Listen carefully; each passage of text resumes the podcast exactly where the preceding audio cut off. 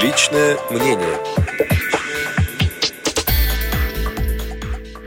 Паралимпийский комитет России получил представление от Международного паралимпийского комитета, в котором ставится под сомнение участие паралимпийской сборной России в играх 2016 года. Данную ситуацию комментирует депутат Государственной Думы Российской Федерации, вице-президент Всероссийского общества слепых Олег Николаевич Смолин.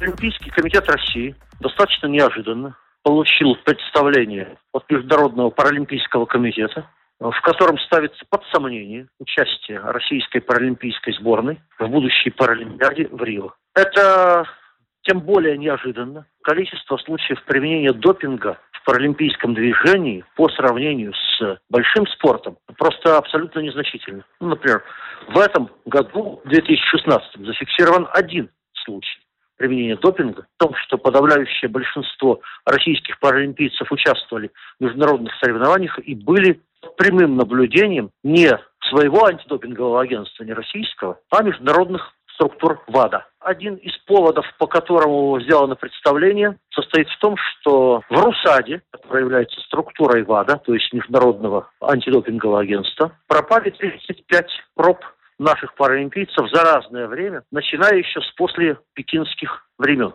Были ли эти пробы положительными, отрицательными, никто не знает. Почему они пропали, тоже никто не знает, поскольку, повторю еще раз, Русада подчинялась Международному антидопинговому агентству ВАДА. И, строго говоря, Российский паралимпийский комитет вообще никакого отношения к забору этих проб, к их хранению не имел. И справедливо сказал э, Владимир Петрович Лукин, президент Паралимпийского комитета, что мы пострадали, мы, Паралимпийский комитет, пострадали уж никак не меньше, чем другие. И поэтому превращать пострадавших в виновных, мягко говоря, странно. Но самое интересное, что в этом представлении содержится обвинение в том, что якобы Российский Паралимпийский комитет стал фактически государственной структурой, а это нарушает принципы олимпизма и паралимпизма. Что за этим стоит? Я думаю, за этим стоит желание недобросовестной конкуренции. Ну, мы помним, я лично очень хорошо помню, как в Лондоне, вопреки ожиданиям подавляющего большинства, российская команда заняла по золоту второе место, обойдя англичан – третье, соответственно, по общему количеству медалей. Как я озвучил это на приеме, где тогда как раз находился президент Международного олимпийского комитета сэр Филипп Крейвин. И как с болью он сказал, да, к сожалению, вы нас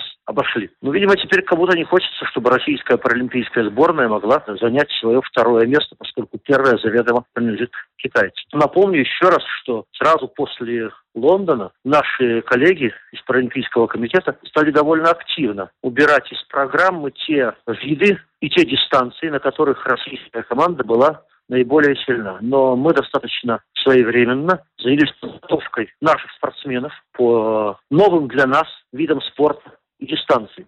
Естественно, сейчас Паралимпийский комитет готовит ответ как бы раньше сказали, Чемберлену. Напомню, Чемберлен был, кстати, премьер-министром Англии в то время, когда произошла эта известная история с нашим ответом Чемберленом, в котором мы объясняем, что вообще-то Российский паралимпийский комитет устроен ровно так же, как и паралимпийские комитеты других стран, что вообще-то у нас э, государственные чиновники не являются людьми, которые работают на постоянной основе в Паралимпийском комитете. Да, у нас есть там депутаты Государственной Думы, но все они работают там на общественных началах. И Рима Баталова, и Михаил Терентьев, и Олег Смолин, все на общественных началах. Ни рубля за это не получая. Мы э, объясняли, что Паралимпийский комитет это вполне себе общественная структура, которая вполне соблюдает принципы паралимпизма. Предполагается, что президент Паралимпийского комитета Владимир Лукин отправится в Международный паралимпийский комитет.